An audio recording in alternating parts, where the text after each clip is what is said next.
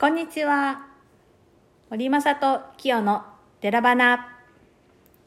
今日もデラバナの時間がやってきました。皆さん聞きに来てくれてどうもありがとうございます。ありがとうございます。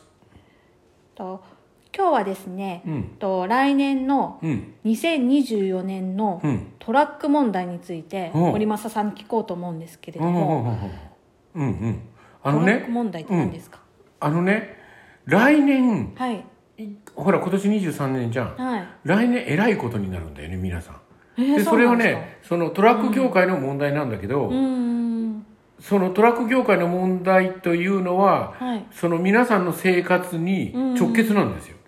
えーどんなことが直結さあれるのんですねか、、話の元は、うん。ずいぶん前に2017年にはい働き方改革っていうのをやったでしょ、ああ、ありましたもね。うずいぶん前に、はいうんあれの時に働き方でその残業はしちゃいかんだの、うんそのサービス残業がいかんからすぐ帰れだのっていうふうになって、うんなんかサービス残業だらけの世の中だったのにそれより前は、うんそうですねみんなさっと帰るように会社がなんか世の中ガラッと変わったのあ変わりま覚えしてたるはい、もう5時になったらこの曜日は帰らなきゃいけないそうとかそっうてそうなりましそうそうたよね。 そうだあのなんかパソコンがバシバシって全部オフになっちゃうとかさはい、電気あがの消さそうれちゃうそうそうとそかう電気が消されるとかすぐなったでしょはい、ありましたあね。れの時に、はいそのトラック業界の残業をぐっと減らすと、はい物流が物流ってねほらあの血液みたいな感じだからうん体で言うとうんだから物流が止まっちゃうとスーパーが空っぽになっちゃったりとかするじゃんああ、そうですね。生鮮食料品が届かなくなるうんと届かなくなっちゃうあの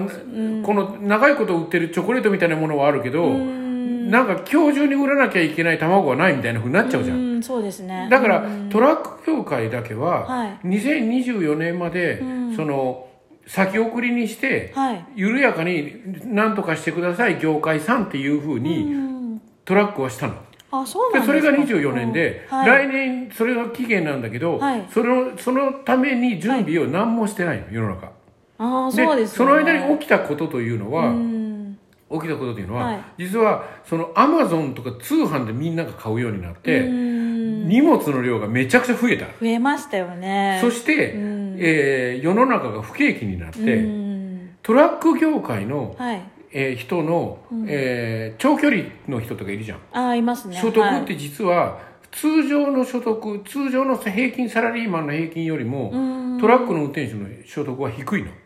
あそうなんですかそんたくさん働いてるのにうん、で人材不足だから、うん本当はトラ例えばあの外国ではアメリカでもヨーロッパでも、うんトラックの運転手っていうのは、プラットフォームにトラックをつけると、うん後ろからフォークリフトで全部物を入れてもらえて、物を入れる人と運転手っていうのは別なんだよねああそうですねだけどうん日本ではそんなん自分でやれみたいな慣習があって手積みではい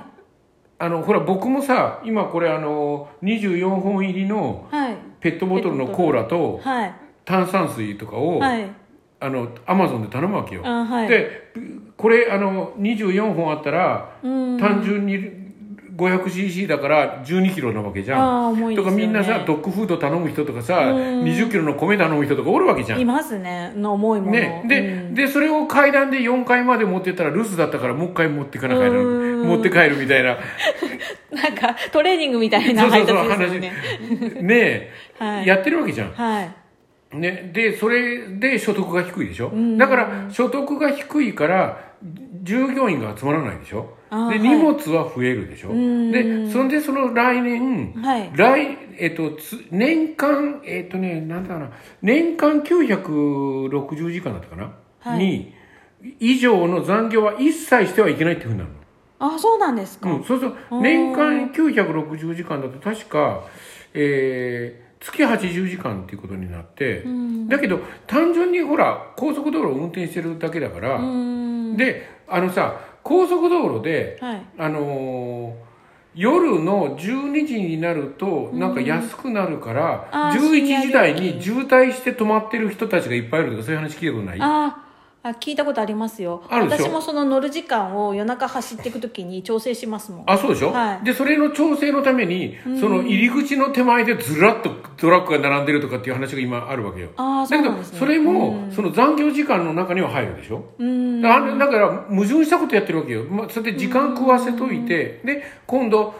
あの残業ができなくなるとうんとどうなるんですかねうんともう今よりもな2割3割ぐらい、うんえっとね仕事量が減るの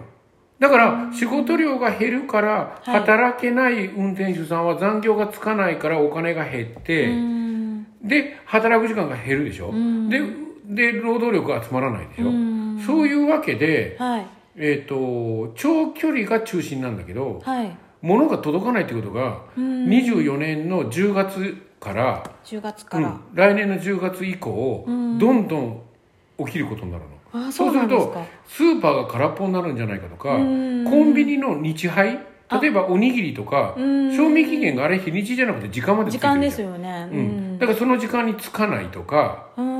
とかあとそのえっ、とアマゾンの荷物が、はいえー明日着くって言っとるのに来月になっても来ないとかあーそんな状態になるんですかねっていう可こと能性がとして危惧されていて今、うん何の対策もされてなくて今その状態が続いているの。あそうなんですね、うんもう結構みんなポチポチポチポチみんなポチってますよねでしょ今の段階ででもそれが来年になったらどうなるかわからないってことですもんねだからさみんながその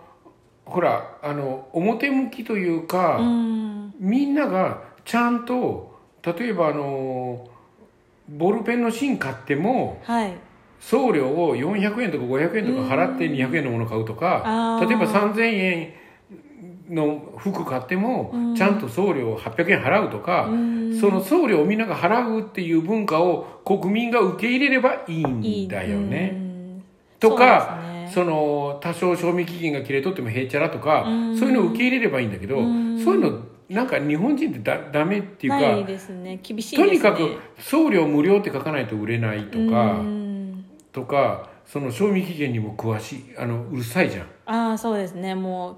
過ぎたものは絶対食べないとかっていうのもありますもんねねもうどれに対しても賞味期限と消費期限がついてますもんねねアメリカなんて、はい卵売ってるじゃん生あ卵、ーはい売ってるじゃんいつ作ったもんだか分かんないからそうなんですかそうだよそうだよだから、へーあ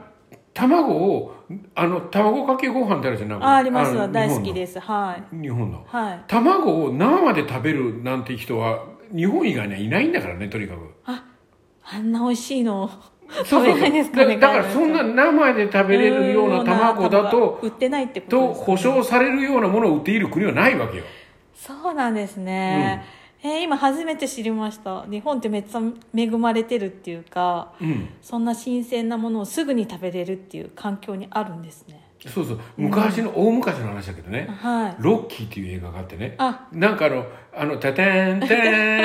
タタンターンってーン、タタン、ターンってありましあたねの、あの音楽、あの、面白いの がね、あの音楽を街の、あの、みんながジョギングしている、あの、皇居あはのいところあるじゃん。あありますねはい、うん、皇居の周りとか走ってるじゃん。走ってますね東京の。たくさんあそこで、ロッキーの音楽をスピーカーでかけとくと、そこの部分だけみんながスピードが速くなるっ ていう。なんか心理状況が、そうそうそう、そういうの前にやってたけど、あ働くんの、その、ロッキーの中で、はい卵4個を生でコップに、こう、卵4個を割ってうん、割って、朝飲んで走り、うんあありましたよねで飲んで走るっていう、うんごくごくって飲んでね、あはい走るっていうシーンがあるのあ,、あるはいれはその卵をタンパク質として取って走るっていううんことだと僕らは思ってたよ、あーアメリカ人はそうじゃなくてそうじゃなくて生ででも、うんその調理する時間がないがもったいないぐらい、生で卵を飲むぐらいの勇気があるトレーニングなんだっていう意味なんだってそあうなれんですねえ今初めて知りましたっていうことなんだってへえ日本人とでは普通のことででしょだから生卵食べるっていうことはその賞味期限とかうんその来る日にちとかうあんの時間指定とかうんうるさいじゃんうるさいですね消費者でそでなんか買い物する人が強くてうん業者が弱いじゃんうんであの大きいほらなんていうかなそういう消費者の話じゃなくて B2B の話でもうん荷主はやっぱり強くうてんでそのトラック屋さんは弱いんだようねんうんだから手積みでこれ積んでくれって言われても運転手が積まなあかんかったりするわけよああ断れないそうそうに荷主が強いからうんでなかなかその値上げにも応じてもらえないしっていううんそうなるとやっぱり勤められないっていう状況環境になってそうきそまうすよねそうだからあのトラックの運転手はどんんどん減るわうん新しい人は入らないわうん給料は高くできないうわん法律は残業をするなっていうふうになってすっごい労働時間が減るかうらんからその全国でトータルで見た時のトラックのあの稼働時間がものすごく減るの減るんですね、うん、へえでもそのことそのようなことを知ってる方ってすごい少ないからそれをやっぱり表に出して、うん、もうちょっとみんなに協力してもらうっていうことが大そう事だでよすよねね、うん、だからちょっとね、ね、来年の10月からははい危機だよそれは。あの普通の通常の生活にもねうんだからなんかそれに対する逆にそれに対してうちはこういうビジネスモデルがあるよっていうのを今考えておくとうーん来年になったな時いにいいいかもしれんいいかねもしれないってうこんとうですちねのお客さんは送料600円って書いてもちゃんと払ってくれるお客さんなんだっていう会社があったらうんそこのものは強いとそうかですうね、んもうそういうお客さんばっかり集まってるから心配する必要もないそうですそようねそうそうだからなんかうんうんそういう世の中がやってきますのでっえていー、うそれは大変だ、うん、皆さ僕んもちょっと僕もほらあのあの企業と経営の学校っていうのをあはずいっとやってるから、はいオンラインオンラインでねそうですねだからたまにはこんなネタもあの、はい入れてみましたはいこれからどんどんそういうネタが増えていくと思いますそうかそういうのもや話そうかね、これから、ね、そうですね、はい、そうやっていくと皆さんがこれから実生活に対してどう考えていけばいいかっていうのの参考になると思いますので、そうねだからでできるだけそのビジネスについても皆さんに関係があるところでお話ししていきましょう、はい、はい今日もありがとうございます、はいありがとうございます、ではまどうもた次回お楽しみにしてくださいありがとうではバイバイ